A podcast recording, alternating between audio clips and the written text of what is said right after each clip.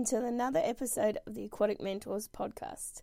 I'm your host, Katrina Van Eyck, and in today's episode, I interview a young lady who has been involved in many levels of the Australian aquatic industry and who has also spent time swimming and coaching in USA. Kelly Perkins is an experienced marketing research consultant with a demonstrated history of working in the management consulting industry.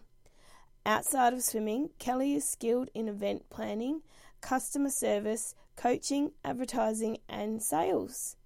She has a bachelor's degree focusing on business commerce from the University of New England. In 2016, Kelly developed a boutique swim school called New Swim in Queensland, which caters for children, adults, and competitors alike. At New Swim, her students are not trained to a level based structure. The technique based program is developed by the personal strengths and weaknesses of each student and focuses on the individual's stroke development and continued improved skills, challenging them to perform well in all situations. I am so pleased to be able to share Kelly's story and her views on the aquatic industry both pre and post COVID. Due to technical difficulties, we had to re record the second half of this interview, so there may be some changes in our conversation regarding the first countrywide lockdown for COVID and then the second COVID lockdown currently experienced by Victoria. Please share your thoughts on Kelly's interview on our Facebook page, Aquatic Mentors as I'd love to hear what you think about Kelly's views, how we can expand on them, or if you have a different point of view. And you will find all her contact details and my contact details listed at the end of the show notes.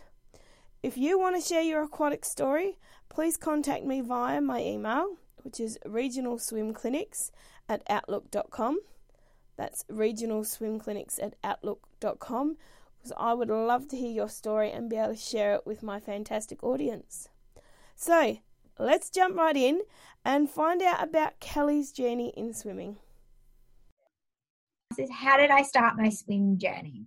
As a typical Queensland kid, I started at three months old in baby classes at Newmarket Pool in Brisbane. We then went away to Sydney and I did baby classes in Sydney for about 14 months, I think my mum said. Maybe she wasn't sure, I can't remember now. And then I spent probably the chunk of my childhood and coaching years actually at one swim school.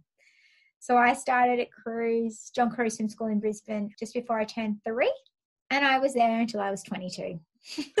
wow. So, so I went all the way through from babies to learn to swim for five years to tadpoles that they had at the time. I was the first batch of what they called tadpoles then, to junior squad, to senior squad, to the elite or senior elite, whatever they wanted to call it back then, to my 12 months with Bob Carew learning to be a swim teacher on a Saturday morning after training, to going to schoolies and Mr. Carew saying, What are you going to do as a part time job? And I said, Well, maybe work still at KFC, which I had one or two shifts a week there was in grade 12.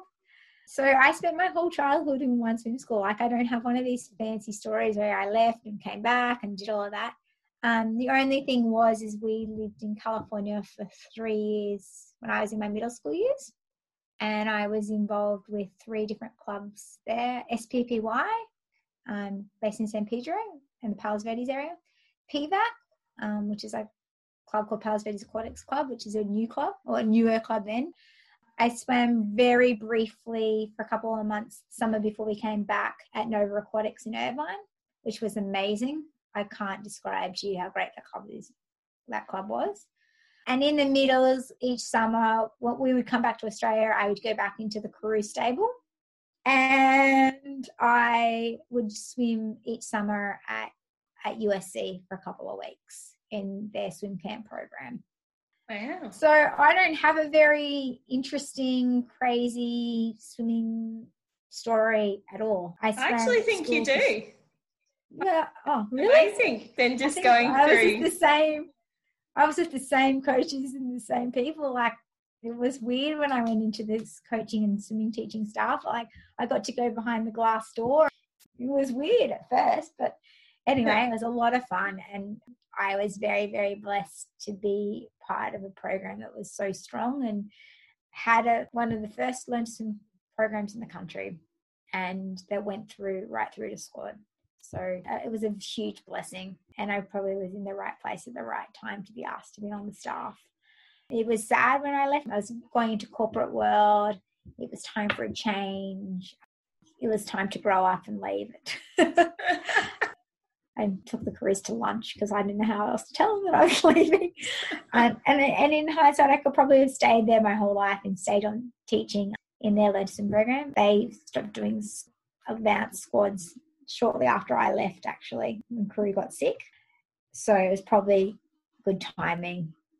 Um, my professional swimming journey, obviously, I started with Carews, and what was the greatest thing about that, and then swimming as a child in the States at USC, was that I got to go back and forth and be part of their, their summer swim program, coaching staff with their collegiate program and then their age group program that they allowed in during the summers. And I then went just to a new program that was started up with a bunch of couple coaches who had been at Carews, and we did it was called Seals Aquatics out of the University of Queensland, and we did St Aidan's, which is a prep school, girls prep school up here as well. Then that program finished up, and while still working corporate, I went to Brisbane Boys College, and I was at Brisbane Boys College for four years. When I first went there, they had a female head coach and director of swimming, and then she left, and then they got another guy, Adam Hoskins. I then from BBC on a gentleman's agreement went to Churchie mm-hmm. for four years, and we also had two and a half seasons.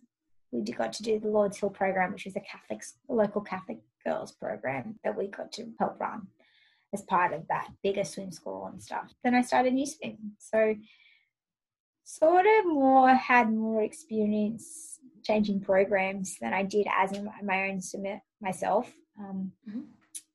Marriage to all of this in my swimming journey is that I had the privilege of being involved with water polo. That gave me a lot of great lifelong friends. I was put in a women's team at 17, just when I was in grade 12. And some of those women that were on that women's team are some of my closest friends to this day. And I got to go on a lot of great experiences because of them being being on committees, being helping start an up and coming national league team, to you know sitting at race associations, black tie dinners, and a whole bunch of other fun and crazy stuff in between. So, and when I started both of my businesses, people from that area have been great support with it being Google ads or setting up website stuff, Brad Lauder, um, to business mates of mine who we sit across the table once a year and drink too much red wine, I'm sure of it, and you know all that kind of stuff. So, and I probably in that group was treated like the little sister for many years. So that was a bit of fun too because I got away with probably a lot more stuff. Um, but yeah, and I think that's been a big part of my swimming journey is that I had water polo as well. And it's not swimming per se, it's aqua, it's part of the aqua branch. Mm-hmm. But water polo was great because I, even though I was in a great squad, I wasn't a great state champion or anything. I just happened to be in the right national squad with the right people at the right time. So swimming gave me my own thing at swimming up and down laps. And Carew was a very big believer that we did other sports as well. So have six weeks at the after age nationals and have some tape downtime and try other things and row and do all of that. So that was a, a great gift in water polo. And I have sent a lot of my athletes over the years to play water polo who are good technique driven swimmers but hate swimming up and down a black line. And a lot of them have chosen water polo over swimming, unfortunately but there is a huge niche in water polo, and I think water polo will come out of this whole coronavirus thing stronger as well because people they'll want that teamship kind of attitude. And water polo is very diverse. It's a great sport. I love how you can relate the two sort of water polo and having different sports because I know now they say not to size into a sport until the kids are older, and I think they're still sort of swimming, they're still learning that strength but they're doing something that's a bit more active and a bit more using their brain. So that's great you were able to use the two. I think also because when I was at swimming training, I had had to be quiet all the time. Like you can't really talk that much, and maybe because it was a squad I was in, I never really talked much as me. But yeah. something happened, and I was, and I'm a natural talker. so when I went to water polo, like I was really good at yelling out for the ball and stuff because I was like, oh, it's all trapped inside me, and I need to get my word count out. And so we want them to excel too early in swimming and and in most sports, and and I think that's because again, swimming is a year-round sport now. It's not just like you have in country towns. It's six months of the year, and then they go on to the next thing. Mm. We specialize a lot younger. So I don't really know have a true answer on when the kids should specialize.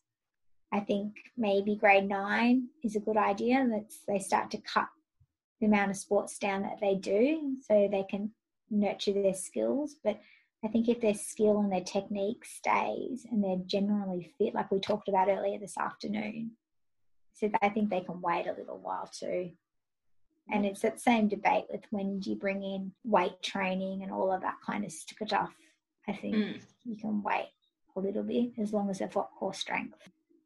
But I think there's opportunities in the country for coaches to all sit down together and come up with a like, yeah, like a council pro, like a council program. Maybe that's the best way to call it. Yeah. I like that. What's lesson that you learned in your swimming journey? I think if persistence does pay off. Like if somebody had told me as a 13, 10 year old that I would be a swimming teacher and own a swimming business at 37, I would have told them they were dreaming because I wanted to be an account marketing and director of a marketing firm or or even actually I love finance. I, I would have never thought that I would have a business like this. So I think it's about persistence and I think it's about understanding that you just keep nurturing the craft or you keep nurturing something and you keep working on it and working on it and working on it and eventually you'll get to your end goal. This, the 10 year olds that you see winning all the ribbons are not going to be the 15 year olds that are going to win the age nationals. And I've seen it time and time again where junior swimmers have peaked left the sport at 10 and 11, gone to something else, and the kid that was coming fifth and fourth ends up sitting on an Olympic team or sitting on a state team and and representing their state or whatever they represent. So I think swimming has taught me about has taught me about persistence.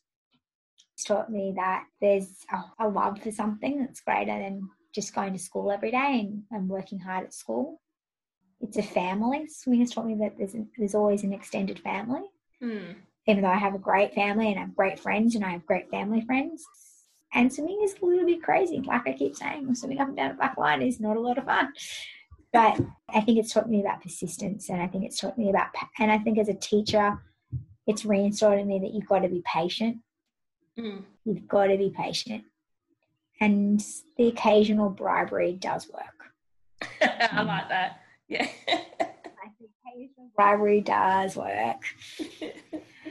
and the other thing is, is that, and I say to my swimmers, I have one main rule outside of, you know, you've got to respect and say thank yous and please and thank yous and all of that kind of stuff. But my one rule is that they're not allowed to have a boyfriend or a girlfriend till they're 25. And if, if they do before 25, I do not want to hear about it. because there's a lot of living to be had. I love that. I love that. That's brilliant. I'm sure my I like all my little right. boys, they know like, no, go up into 25. And and I'm not your friend either. I think there's the one other thing that as a teacher yeah. and a coach is I'm I I am part of your life. Like your mum and your dad and your grandma and your grandpa, but I am never gonna be your friend. So let's yeah. just get this straight off the bat. And so because like, I had some early on say, Oh, you're my best friend, oh you're my best friend, oh you and I said, I'm not your friend. I'm never going to be your friend. Because I think there still needs to be that old school line in the sand where it's like, no, no. So yeah. I have a rule you're not allowed to be my friend on Facebook or social media until they're 25 or okay. 21 if they're graduated from uni or their, their chosen career path. Yeah. And half the time they forget and then they come to 24 and, oh, can I be your friend now? I said, well, you, I guess, tick.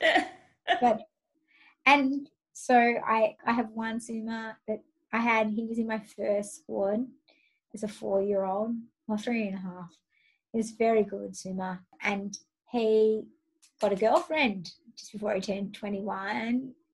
And he was too scared to tell me that he had his girl his girlfriend. Like it was quite they were getting quite serious. And like it took him a long time to build up the guts to say, Can I go out for coffee with you?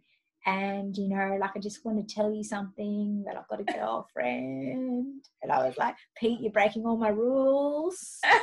and he goes, I'm so scared. I'm like, it's okay. When do I get to meet her? So I had another meeting, had to meet the girlfriend, have coffee. She's lovely, she's so nice. But at the time he was so scared to tell me that I had a girlfriend. Because I'd scared him his whole life. Yeah. That's But yeah, I, think that's the best thing I've learned out of swimming is that you've got to be persistent and that it is a sport for life, that you never stop learning. And Mm. swimming is so technique driven in a lot of ways. And it's such an individual sport that you've got to be somewhat crazy, like really. But it is Yeah. a sport and it is a sport for life. And but again, if somebody had told a 13 year old me that I would be doing this as a full time gig and left a corporate career behind, I would have said, You are crazy. Like, but it's a special kind of crazy. it is a special type of crazy, but it's a fun. I So have to keep out of all that, and out of everything you've done in swimming and water polo and that side of it, what would be a highlight, or is there a couple of highlights you could think of in your journey?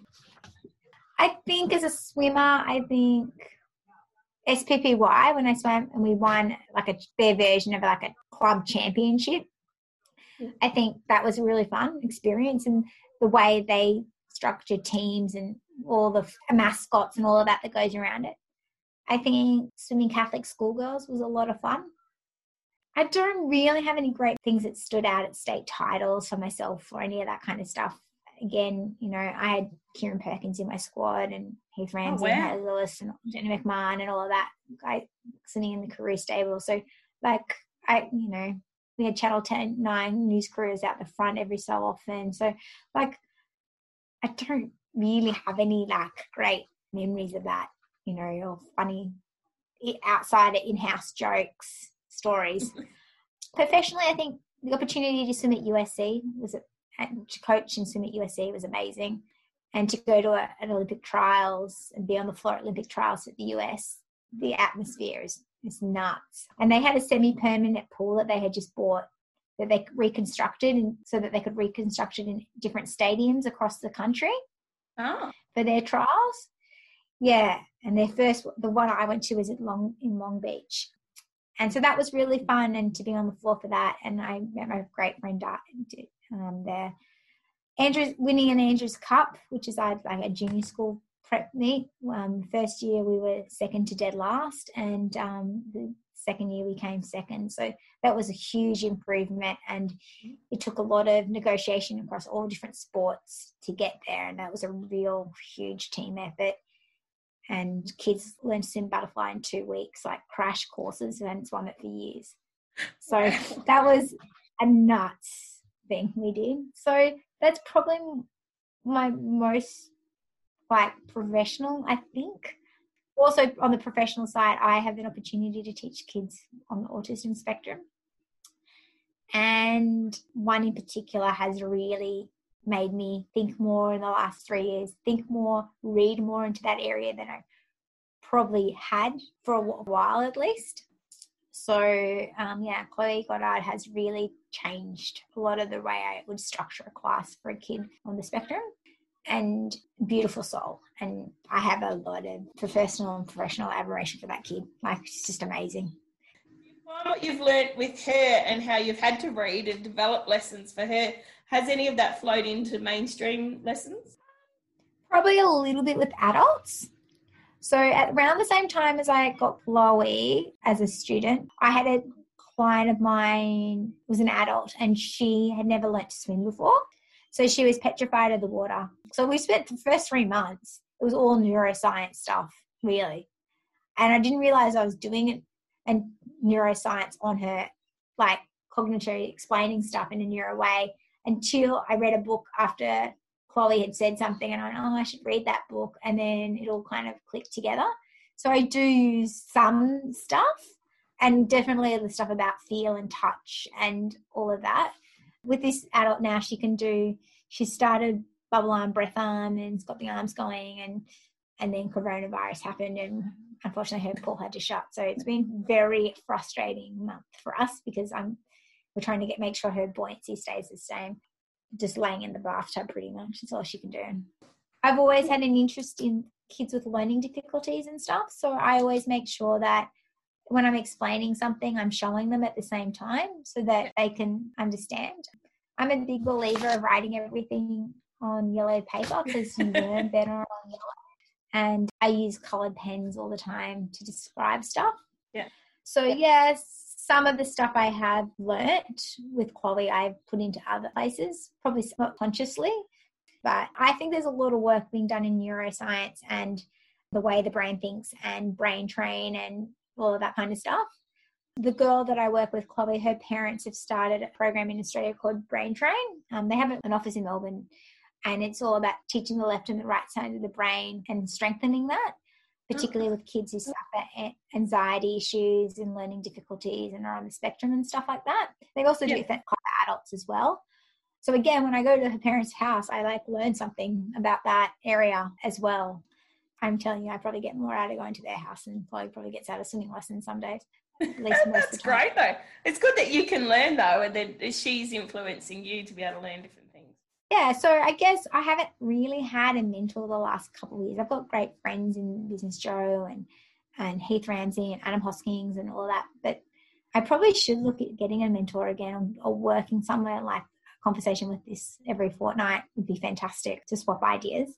I just, I guess, because I've been living in my own little world and just, um, and that's probably another reason why I probably should go back and one of my mates maybe try and get him to do one session a week with him. Be able to ask the question and get an answer from someone. Because at the moment, I ask the question, go home, pottle it, ring a phone call, do some Googles. That's the one thing I miss about being part of a staff and a team is that if you had a problem, you just quickly ask the question and it's done like you said, with having a staff member to sort of bounce things off of, in that regards, you get a different perspective. Whereas if you research it, you're still researching it in your own perspective.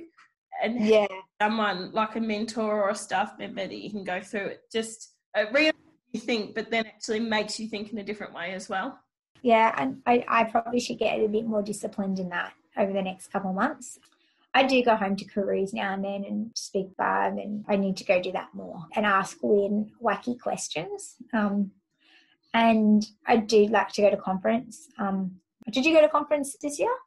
I went to the ASCTA one last year. That was the first time I've done. Last year, yeah, that's what I mean. Last year on yeah. the. And what did you think? Did you enjoy it? Oh, I loved it. I got the bug. Did you really? This year. Yeah, I plan to go back this year to do four different courses and I blocked it out in my diary. I blocked it out every year. I said to my husband, I'm always going, Oh, what about going every three years? Not every year I'm going. yeah, you loved it. You yeah, get so inspired. It. Did you go out and do the pool sessions or did you stay in the classroom? I stayed in the classroom just because there was so much information coming that I wanted to um, learn from. And I think at the time, the classroom sessions influenced my thinking, sort of developing. Yeah, same. Developing this in school. Um, the technique side, I just done my bronze coaching, so I'd had a lot of that, but yeah, so much. I understand that. I did the autistic masterclass the day before. Yeah, and even yeah. just to talk, I mean, I Joanne Love, who is my mentor, and I pretty much I think I'm one of her stalkers. I do nearly everything she does. I just find that I learn so much from what she teaches. So I did her stuff, and I did. There was an American lady came along with her swim school and talked. I saw that one too. Yeah, that was really really good. And a lot of the the table ones, so they had a few people in there. It was really quite understanding and getting other people's point of views, I think. And I just sat there going, "Oh my god, look at all these elite coaches!"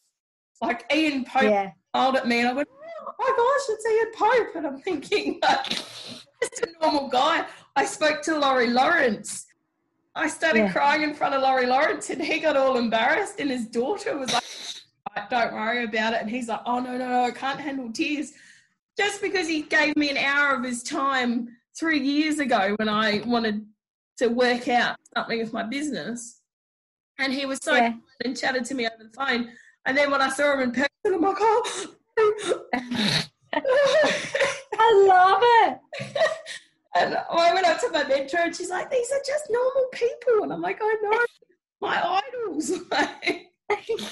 They're like celebrities. and two because and two because you don't get to see them like i guess Yeah. we see them all the time at carnivals and at meets and it's sort of like it's like oh and so like when i when i think back and i go oh my god and i even said to my wife I said to my fiance he goes i didn't know you swam with kieren Peck. And do you know how big that is and i'm like all i can think of all is like there's this high school stuff in my head got, Us in the country, we see them on the TV and they're winning gold medals or they're swimming and they're amazing, and you just you spend the whole time with them, and it's just natural for you. We're like, oh, they're celebrities, they're gods.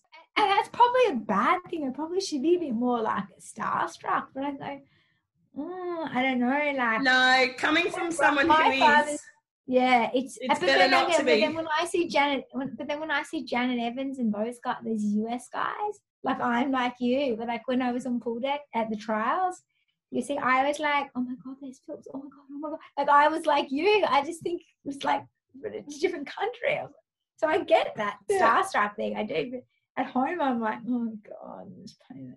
And I guess because yeah, I don't know, like it's just weird. But I to the US, I'm like that same sort of thing. brilliant. It's the same sort of thing. But it is, and Laurie's a great coach and a great believer in, in the high five program. And I I thought it was really telling when I looked over and saw those older people of the community uh, swimming. Old is probably not the right word to use, but how their faces when the statistician from Melbourne got up there and told about the stats from last last 12 months about drownings and all of that kind of stuff. And I just from the corner of my eye remember looking over and Brooke Hansen was standing there and going, Oh my gosh, like they are so devastated by these numbers because their whole life has been about making sure the numbers come down and that more kids are involved and all of this sort of stuff. And if there's anything I took big out of that conference is, is we're not doing enough. And our kids are going to school at four and they're not water safe and they're going to mm-hmm. full time school and it's just not happening. So, for you, what does swimming look like in the future? I think from a perspective of like a teaching, from like a school, a swim school perspective, I think our lessons will go to being two on two. I think that class sizes will be very small. And I think, unfortunately, until this whole epidemic is over, I think people will be paying a premium price for swimming lessons. I think, unfortunately, I don't see it staying at a like the general public can afford it. I think it's going to be expensive, and that's because the legislation and the, how we've got to clean and do all of that kind of stuff is just going to be more expensive. I think leases are going to go up. I think insurance is going to go up. I think it's going to be just one of those things that will just be much more expensive for people to take lessons. I think for the immediate future, and hopefully that won't stay long term but I do think in the short term, I think it's going to be a luxury thing. I know a lot of swimming schools who were five day a week and now six day, and those who were only going six day a week less with lessons have now gone to seven days a week. Sometimes in the first time in thirty years, just to make a buck, so they can afford to stay open. So I think that will all change. I don't know how you can afford to pay teachers on a Sunday because it's double time and a half, but I'm sure somebody's done the numbers on that.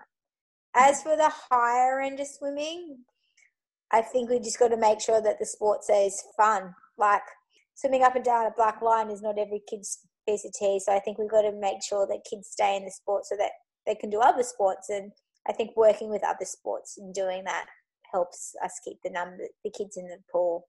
I think water polo will grow at a rapid rate, particularly after this, because I think people miss interaction and water polo is is a good medium. And I think the powers of should we should be working with Water Polo Australia and and setting up clubs and competitions and all of that kind of stuff because it is a sport that you can do for the rest of your life with swimming.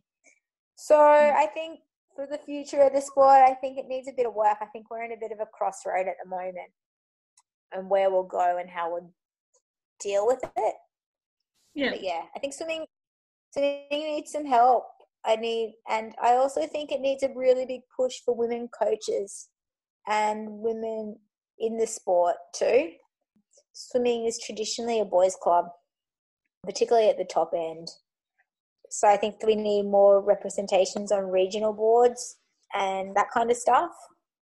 Yeah. Very much a believer that regional boards need representation in the city. Like, why in some of these alliance councils are they all men and they're all from the big centres? Now, I think a lot of them, those guys have done a fantastic job, particularly what they did in Queensland overnight for COVID. But I do think you need to start thinking the next generation as well. And from an education perspective, from a coaching and teaching perspective, I don't see there's anything wrong in uh, people having to do actual courses that aren't just one day sit in a room, do hours. You know, you've got to constantly learn. And I don't think you should just walk on deck and be a coach. I think you have to sh- learn to be a learn to swim teacher first because you've got to understand the progression of strokes and you've got to understand the progression of age and mental the mental side of it as much as you can coach a kid on a set on a cycle set. And yeah, there's a lot of my friends who are great coaches that were terrible learn to swim teachers. Like I mean, it was actually amusing to still watch and to still hear the stories. But in the back in the day, that's what you had to do. You had to be a learn to swim teacher before you could be a coach. And I think that's where a lot of our coaches are are falling through the cracks and they don't seem to ever want to go back and do learn to swim or even sit into a learn to swim seminar with a Laurie Lawrence kind of person. They don't want to do it. And I don't understand why. Yeah, so that's my feeling about the support of the sport. I think it was been interesting through all the webinars that ASCTA did over COVID. Um, the names in the sport that continuously showed up on the chats and you could see log in and the names that I probably have heard of and had seen from afar who didn't, who I would have thought in some of them in their area didn't show up. Now I don't know why that was. Maybe they'd have own crisis in their own business. Webinars were at the wrong time, all of that. But I did find it interesting that some of the names that I would have assumed would have been in, particularly some of the bigger coaching names, as well as Learn to Swim, I guess too, weren't in the seminars. I thought it was really bizarre, really, really bizarre.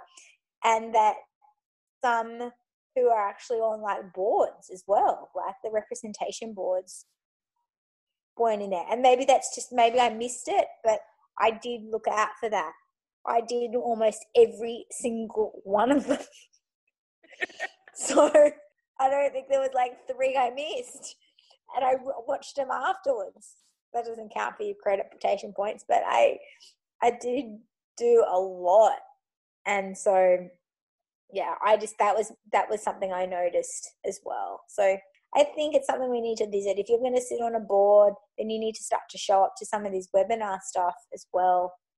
Um, maybe that maybe those people don't see the importance of it, but I think it's important for the future of the sport and developing, and also to see those people who are on the board to see what everybody else's opinions are and for us to and from the other angle we're seeing the people who's meant to be representing us and where our funding goes towards in helping so.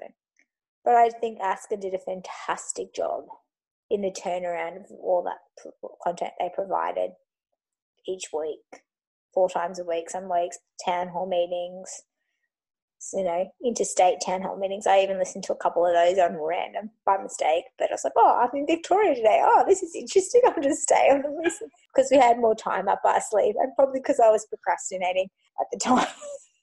but I love it. That's great. So yeah, I think the sport needs a, a, a makeover, and I think it's for the better. I've been following what's been going on in in other parts of the world obviously the, being half American and have coached in the, in the US and stuff, I've been following the the dramas that are unfolding in that country and in this sport. And I don't even know one third of a half of a half. You know what I mean? Like it's crazy what's going on in in their sporting, gymnastics, swimming, um, soccer has had a lot of issues as well. With yeah, I think we need to, you know, it could happen in a, in this country too. So we need to make sure that we've got the right checks and balances in place for the future of the sport too. I like. I'd also on a higher end. I like. I'm all about education, so I think that we need to have some sort of formalization and work with the university bodies more from the athlete's perspective as well and for our own benefits. I think you can't have a master's in coaching without a bachelor in something. I find that really disturbing that you can go and do a master's coaching and not have a bachelor. Um, but that's my personal opinion, I think. But anyway, we'll see what happens in the sport. I think these alliances are a good thing in each state. It's bringing out, putting some more pressure on, and it's bringing some new ideas to the front line and stuff. But I don't know. My other my other interesting thing is I came from a distance squad swimmer as a kid, just because our, we had so many distance squad people, and I wonder how if distance squad swimming still has as much pull as like doing the shorter at the 50s, hundreds, and with the next generation because the next generation they really like everything now. They they want it now. They don't want to wait. And I wonder if there is a correlation for what type of events they'll want to swim in the future mm. to what was traditional. You know? Yeah, we had, a different way of looking at it.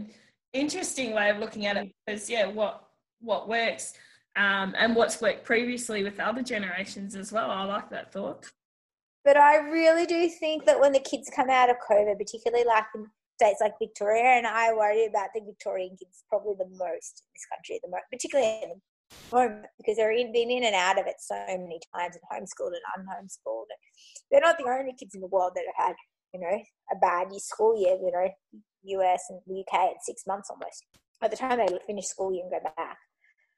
I wonder if swimming up and down the black line is going to be so fun, learning how to do swim a 1500 or an 800. It's, yeah. You know, or a 400 IM even. Would they want to be able to learn the technique and skill set and all that? So I wonder if those events will fall off the Olympic, Commonwealth Olympic State Championship event schedule as well. Yeah. I don't know if anyone's thought about it or talked about it yet. I don't know. It'd be interesting hmm. to see in the future of the sport.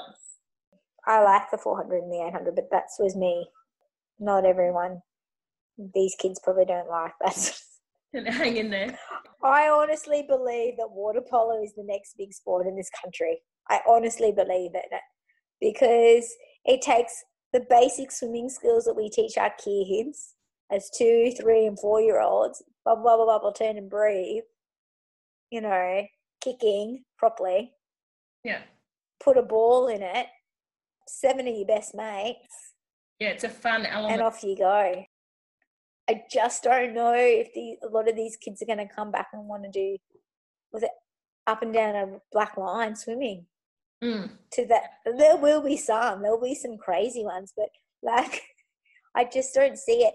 And because they've spent so much time at home on their computer, I feel like they're going to be craving that those kind those kind of relationships, particularly yeah. boys. Like I think they're gonna be like want to rough. Be you know, boys are boys. They're rough. So yeah, be mm-hmm. interesting to see what happens. Yeah, and I really like those points because it does bring another dynamic to it. You know, what's the population going to want to do once we get back into, you know, full sport and full connection, and then also, you know, different generations, and then how we work together as an industry and not try and separate ourselves. We sort of need to bring everyone back together and work as a group. What I've always found, and, and, and this is probably something like I've always found this, I've always used to find that Learn to Swim was all about sharing information. And the coaching side of it was like no one ever wanted to share anything. Mm. Like, yeah.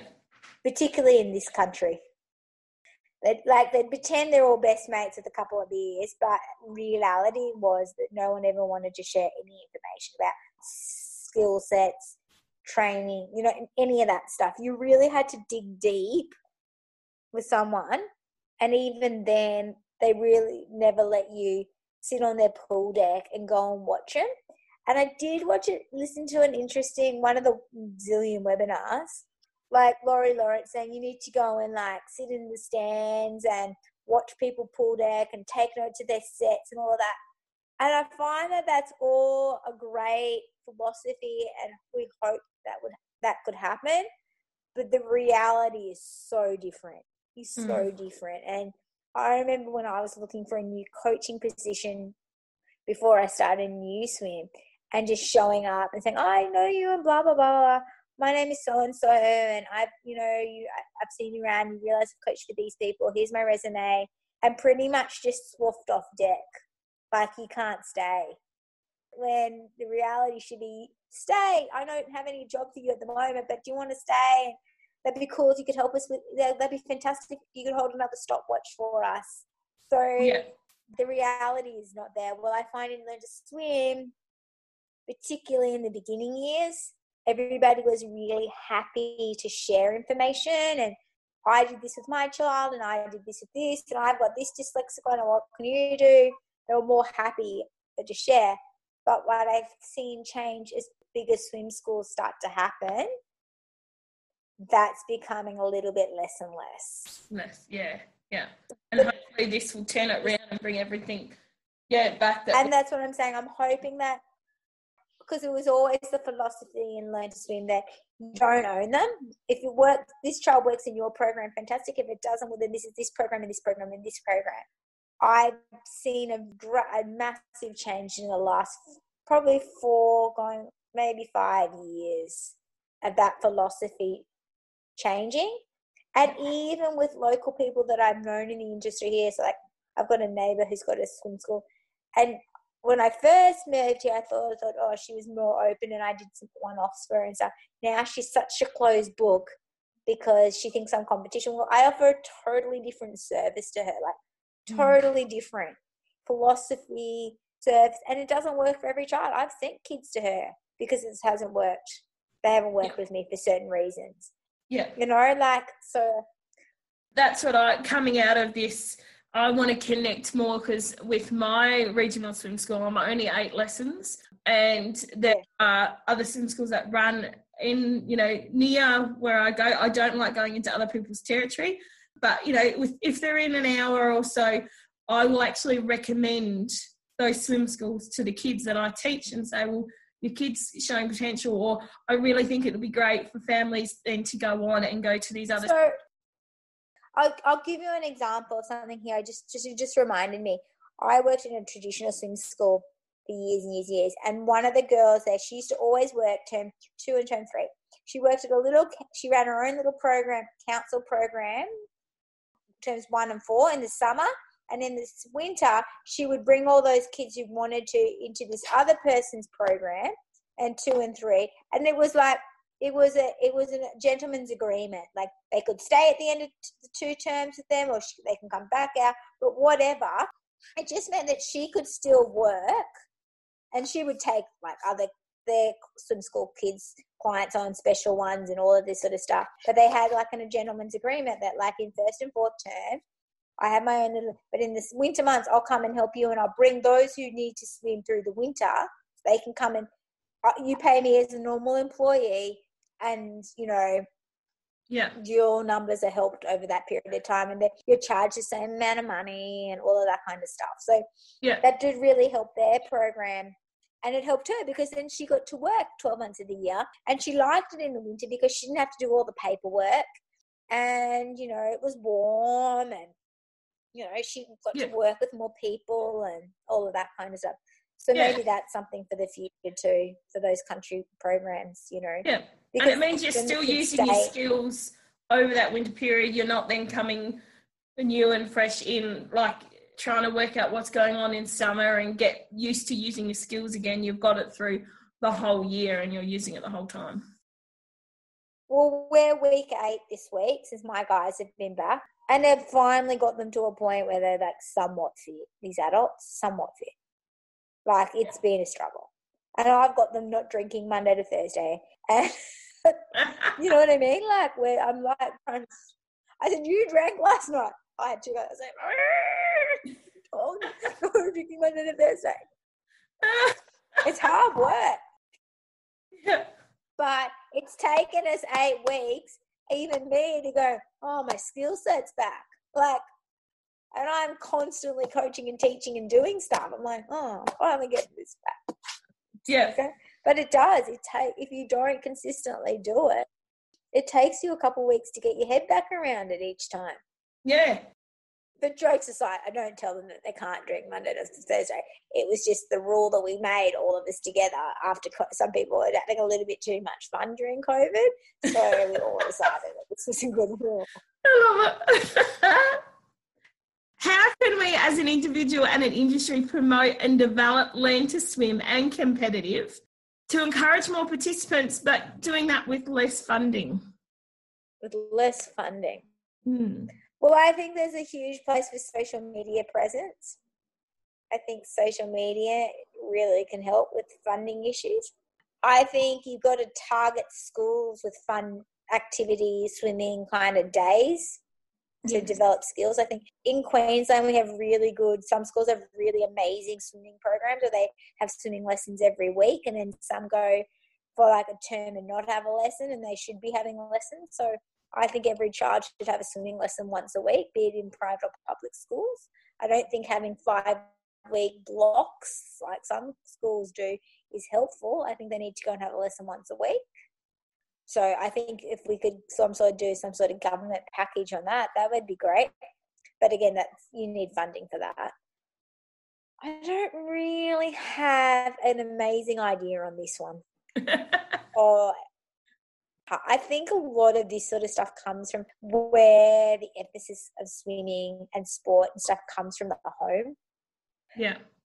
I know great families, lovely parents, beautiful double income families. They work a week. The last thing they want to do is do swimming lessons on the weekends, you know. And now because of COVID, we don't have a choice. You know, like it's sort of like it's a catch 22 kind of mm. situation. I'd yeah. love to know some of the guys how they're dealing with the double income families and that kind of situation having lessons on a Sunday. That would be an interesting conversation. I really don't know. I think you've really got to drill it into from parents from when their baby's born that swimming lessons is a skill for life. And yes, you're not going to really love it. I'm not a strong believer in these really structured big school levels programs because I think sometimes that doesn't give a good feeling to the child and, and i think that doesn't help with self-esteem you mm-hmm. know but then some kids like at some point you got to learn checks and balances don't you yeah. I don't really have a great idea on it how we develop it and with little funding and without it. My whole business is on word of word of mouth. I really i've spent no money on marketing. No. Yeah. My like I put up a Facebook page at, at four o'clock on a rainy Monday long weekend in October, and people just started calling. So I've been uh-huh. word of mouth from day one. Yeah, I do a little bit of Instagram stuff now and then. I probably should, I need to do some more this coming year, and I'm working on that. But mine is purely by word of mouth Yeah. and kids who have fallen out of programs or coaches who've known me and said, "Can you come and come and help us with this situation?" And I help them for six weeks, or we do something on the side, or and that's probably because I've been in the game. I've been in it a, a long time, mm. and I also go under the radar. So mine's purely by word of mouth, and I fix kids and then send them on too. I don't necessarily keep them for a full summer even. Some of them might go, no, time for you to go to this swim school. time for you to try this. Yeah. What would you do to raise funding? I, I, I don't know. I, I think I'm the same. It's word of mouth, it's social media, it's being an advocate for swimming and looking at it in a sort of special situation for each area, each part of the country, or each part of the state's different, which takes a lot of work. But it's education, it's educating the family and the parents, like you said from the start, and how swimming can be, and making it enjoyable. Yeah, I think that's got a lot to do with it. And I think if we can go out to some of these remote areas more, my big theory about COVID is because a lot of the indigenous areas have been in lockdown for so long now. Like the kids are not going to have be exposed to the football team that comes to town as much and all of that kind of stuff. Hmm. So I feel I feel like the sport could probably do a bit more of that kind of stuff, do rural trips. I know they go some groups go off to Cambodia and do all of this stuff abroad, but I think we need to do a bit more at home.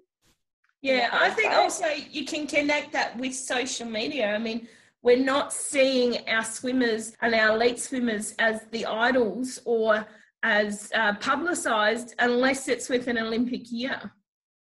So we can do that through social media. And that and that's the difference.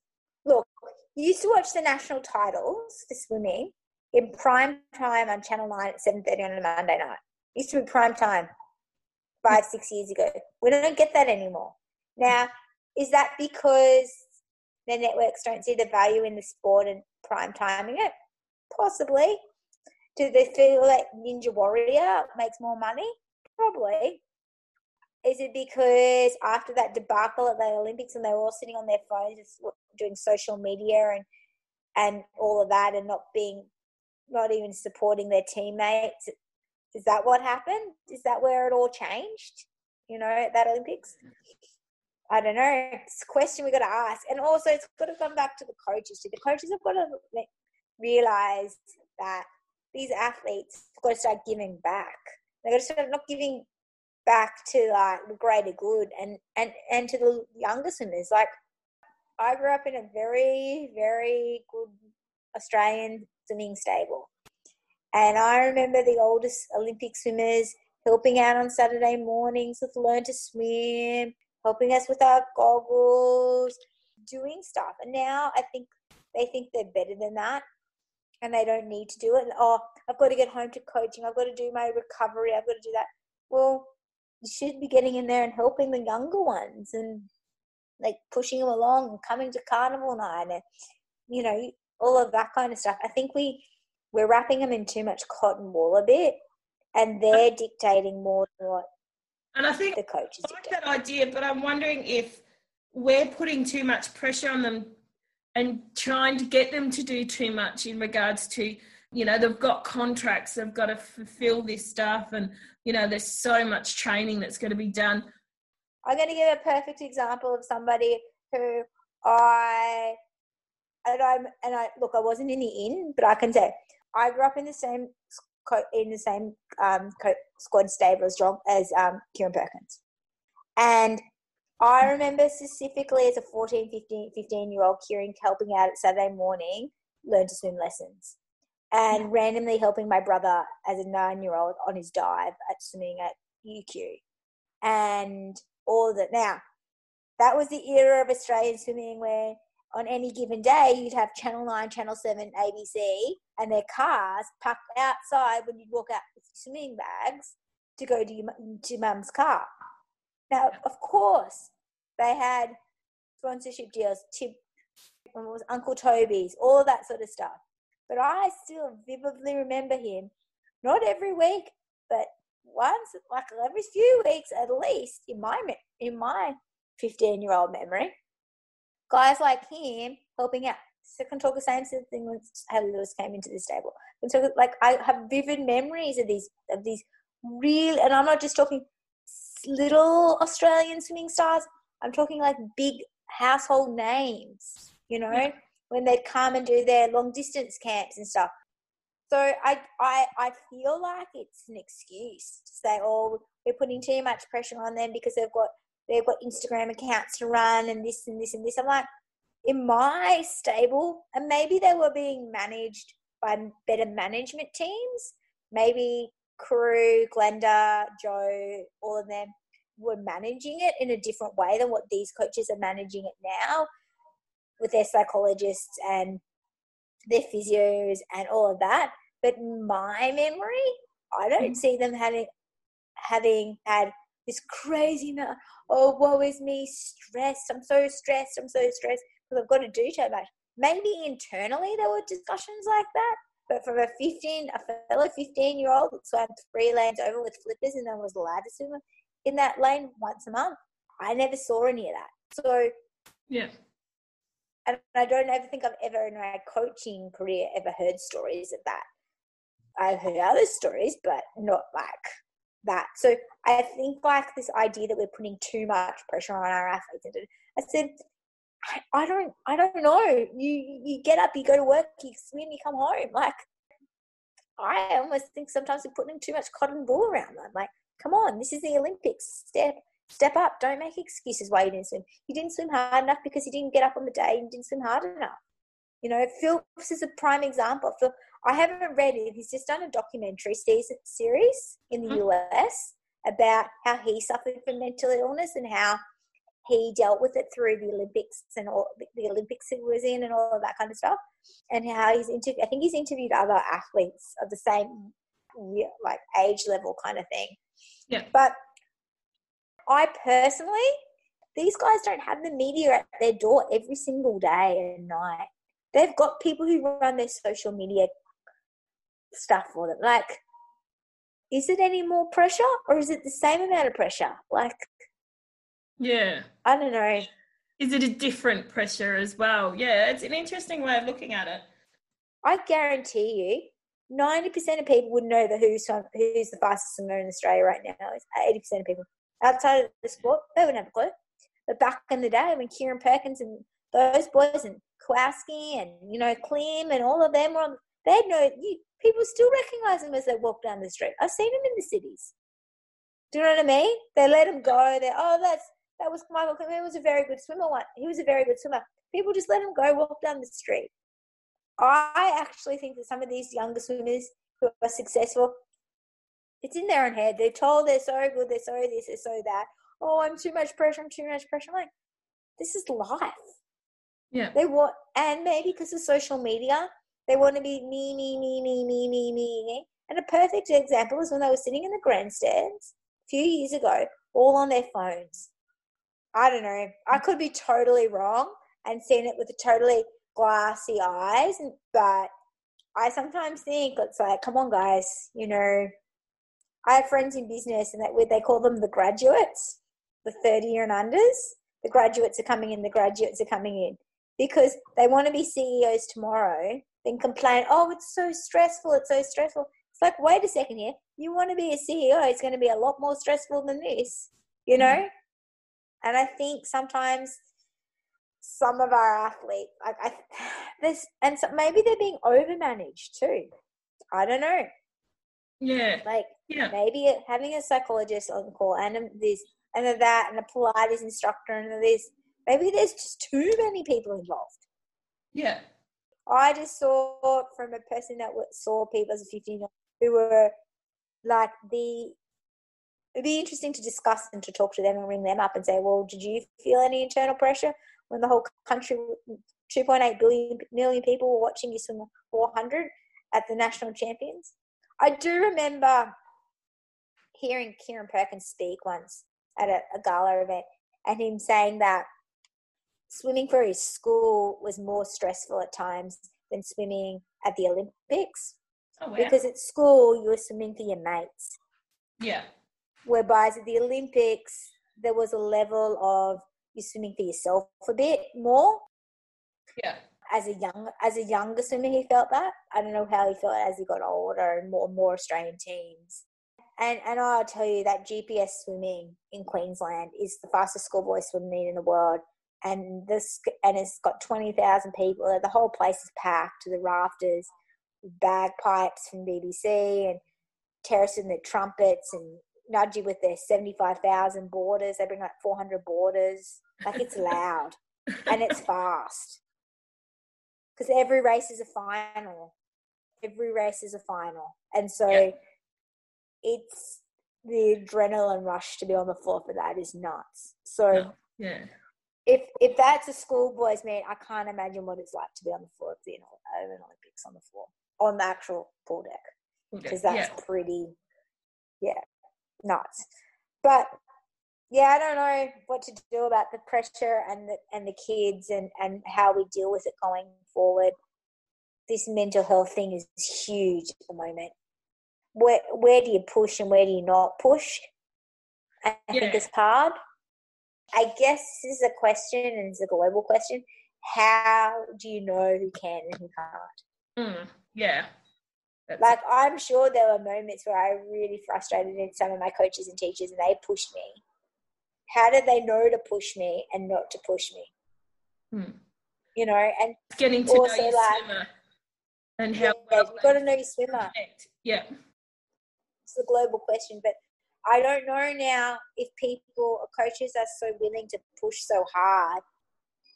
I think a lot of people are also scared. There's that element of scaredness now because if you push them too hard, like what are the consequences, the long term psychological effects and stuff? And they can come back and get you. There's huge concerns of coaches from past time. Yeah. Like, what you think you've done at the time which you thought was right you know what effect can it have later on and you know now they're sort of tracing that stuff that yeah people are scared or you know what have i done what could have how could that affect them and how can it come back on me and that's changes. I'm the queen of saying sorry to them. I mean, I probably lost it once or twice in my coaching career, like where I've just gone, I've just sat down. I said, "You kids, I'm done. I'm out. I'm clocked out." I said, "Once, twice, you've been warned. You know the rules." And I've apologized to the kids, and I apologized to a parent. And the parent said, "You know what, Kelly? This is the first time I've ever seen you lose it in 15 years of knowing you teaching." I said, "I just, I just cracked it. There just was no respect." and then we got to start from the bottom and work our way back up again. And it, and it happens, you know. You get invited to their weddings and their twenty first. Obviously, you did something right, but you know, and it's a team, and and sometimes as a at the coaching end of it, you're running their lives. You're seeing them more than they're seeing their own families. You know, Mm. for some of those coaches, they literally are seeing them more than their own families. So it's a really delicate line, but I don't know if I can totally buy into the fact that our, our current generation of top Australian swimmers are, are rushed to get from one thing and the other than others. And I mean, the, I, I don't know if I buy completely into that yet or not. And then I struggle with the rugby, the football guys. Like, what are they doing in between training sessions, between morning and afternoon? What are you doing with your time? Like, are you uh, going uni? Are you? What are you doing? Like, that's something they're bringing in now with a lot of the kids you know like is it mitch Larkin's doing uni degrees while he's training and, and i think that's you know and he should be. to bring in I'm happy to pay him more to swim and go to uni than not. You know what I'm saying? They Yeah. should all be going to uni or to TAFE or or I don't know, do something. But don't you get a you get an allowance from Australian swimming when you're at that level. It's like a mini scholarship. There should be maybe there should be some I don't know. Is there any contingents around when they get that money, what they do with it, and how much they spend on education to training or any of that? Do you know? no no idea don't know about that side of it Me either. I would be interested to know how if they are required. you know it's something that maybe the industry needs to be a bit more translucent that we need to understand i think also like you said before coaches don't want to know learn to swim but maybe it's learn to swim need to know what's going up there and how we progress a kid through to the coaching and to the competitive side we need to know both sides and we need to know back to front Well, I'm not saying I'm not saying you need to know like programming in depth because it is quite dry. It is quite dry. And some who was I listening to the other day? It was Lushy. I was listening to Lushy. Lushy, I was like, he has he loves stats and numbers. So he does numbers and stats on everything in his sets, right? Yeah. And test set week, and like he's got a number on his test on a statistical curve. And I was like, dude, you your squad must be so mathematically driven by the by the time you get them that they must just be over your stats on stats. Like honestly, you he just does stats all the time. I was like, oh my gosh. So I don't really know if everybody wants to learn about Lushy's stats on stats, but I'm sure there are some ideas of how they would like to see them come to them as a package. Yeah, yeah. And that's it. You know, to be able to work together as an industry, we can sort of draw that in and bring that together. And I think that's a very, uh, you know, a, a point that we can, we've got to utilize both sides of it to then develop yeah. athlete into a better person. I've got a quick question for you, and then I'll, I'll let you go. Going on five almost. Um, what would you like to see in your end of it? Would you like to see more of the learn to swim side from a development progression and funding, or would from my point of view, I think in the country areas we've got to work a lot more on the learn to swim, but they need more opportunities to go into different areas. So, like was saying before with water polo, like there's bugger all water polo out here in the country. We need different opportunities, and they need to be able to see that there are these opportunities out there. They need to be publicised. They need to be educated. We need connection to uh, the pathways connected. I think as well. So most I'm a swim teacher, and that's it. How can we connect those pathways and show them there's so many more careers, so many more options? And I think also mm-hmm. for the kids to know that you know what they go through. So they start at learn to swim, then they can do a fun competitive squad, and then they can go on and they can develop themselves. And yes, they'll have to do that in Melbourne or you know in a, a more regional city. But I think it's all about education. It's all about bringing them up and showing them those pathways that I, I quite like. I think it's a good idea. Okay. Yeah, I think you're right. I just don't know how my thing now is like, how do you do it? Like, how do you? Yeah. Yeah. I. Yeah. I and know. it's all well and good sitting it's back and one. saying that and being able to see it from our angle, but it's how you develop it, how you do it, and uh, yeah. So your your kids, they go to a little Catholic school. Beautiful. I love little schools like that. What do they do for swimming? Well, the teachers actually, well, the principal's quite proactive. So we do a, it's about a two or three week program, and I help. So I'll go in there and help the teachers. But out of the six teachers I've got at the school, yeah. three of them are qualified as swim teachers, and then I'm there to help the older kids. Or this year, I want to work with the younger kids and just mentor the, the school teachers through as well. And they will go and they'll break them up into their ability levels. One thing I find hard with the schools though is they, especially our one, they don't like to, if someone's good at it, if they've shown some talent, they don't want to point that out. So everyone has to be seen as equal. They don't like having one who's good at swimming and one something else. That's what I find difficult. Other schools will do a, a bit more of a program and they'll do a three or four week, and the year 10s will get more work at our public yeah. here. But yeah, it, it is limited because we only have the summer pools.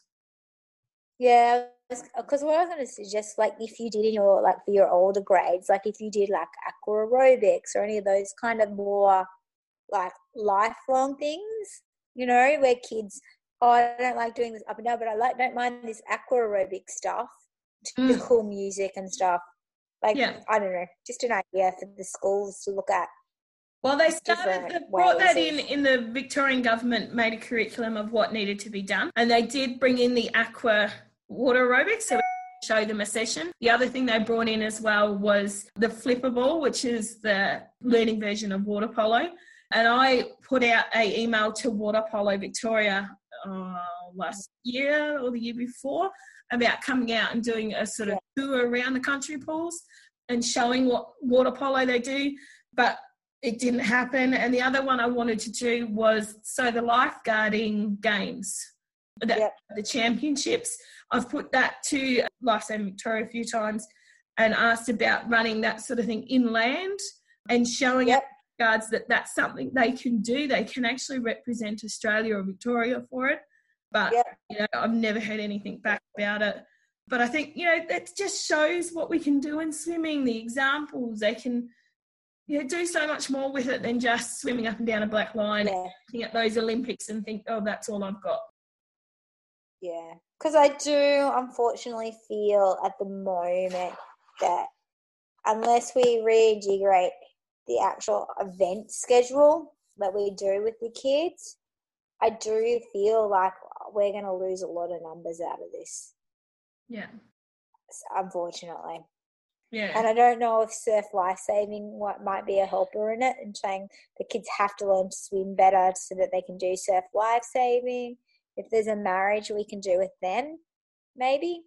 I, I feel squad numbers this next two years because of the social distancing thing, I think are going to be down. Yeah. And I, I think a lot of kids aren't going to come back to the same sports that they were doing before too. The one thing I've got out of all these podcasts is the fact that swimming is the basics for all water sports. So if you don't have swimming, you can't enjoy Yeah. boating, you can't enjoy whitewater rafting, you can't enjoy water skiing, you can't enjoy water polo. So I think that's something we have to connect, and a lot of presenters and my guests have said connecting with other sports and showing that yeah, this is the learn to swim is the base, and then from there you can enjoy the other water sports that are out there. Yeah. Yeah, I don't know. It's interesting times. Yeah, Really interesting times. I feel sometimes I'm I'm a, still so removed from it because I'm not on anything. So and I work for myself. You do. You get isolated so when you work like- for yourself. You do. You are very isolated. You probably should get one shift a week somewhere to be with. but I get frustrated because I I I think you should teach to the child, not to the group. So I'm a very I don't know how you market my product because it's it's just very hard. I have to figure out a way that we can make it bigger because it's very tough, very Yeah. very tough. Yeah, and it's hard. And I mean, I think, for, like you said, it's it's working to the child, which we can still teach our swim teachers to work to the child. It's about learning how a child learns, um, and that's something I'm really passionate in, and I'm wanting to actually do more of. It's about being able to visually, Yeah. okay, this child learns through demonstration, or this child learns through hearing. I also do think it's be interesting for you if if your swim school comes back up running this summer, that you take one class that has three different levels in that one class, Yeah.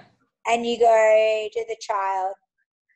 You're to practice two of these. I'm working with this two, two, two. Then you just work down the line of each child, and that's how I was taught to teach because Yeah. we never had levels. So uh, Yeah. you're gonna do your two lap nap. You're gonna go back. You're gonna do this. No, you're gonna you're gonna keep going. Like and you were just constantly going through the three, and nobody ever stopped. My kids never stop. Like they Yeah. like you stop, you're dying. So you're like you know like I do like that, and that's exhausted. I find that, and I get mentally into it, and I do get exhausted too. The thought of coming out of COVID, offering more family lessons, and the fact that you may have someone that can do a couple of laps and someone who can maybe swim half the pool. But I love thinking of activities that you can do with the different levels, same activity, but how do you critique it or how did you develop it for those different levels in the one group? I do like that, and I do that a lot. So I've been working with one little girl. She's five, and I've had her mum or dad in the water. I've had her twice a week the last six weeks, trying to get a few things pushed through. And we've I've had her parents in the water with her for like fifteen to twenty minutes. That's their lesson. She never makes thirty minutes. She's not a like a fit big kid. Like that's just not her nature. But we told her she has to do this. Like it's like you don't get a choice in life. So we've had them in there. And so sometimes, like, I get her on the board and she kicks to halfway. And I said, All right, you got to try and dad's going to do one lap and you're going to go to the halfway mark. Who's going to win? You know, Yeah. or like, All right, dad, you got to do four practice laps before dad gets back from his three breaststroke laps. So you better get moving. Like, and then I'm working with her brother on the other side of the pool doing his stuff. So we've really had a, a big family and it's and it seems to have worked and because they're touching them now they understand body position they're asking more questions i'm then going home and doing more research something if there have been a few questions about like a research based statistics and i get home my research and send the text message so it was I didn't want to come back with a whole bunch of clients like that. I just wanted to test it with one because I mm. think what I'm going to do come September is I'm not going to have mixed family groups. So I'm going to have to teach one family at a time Time. Yeah.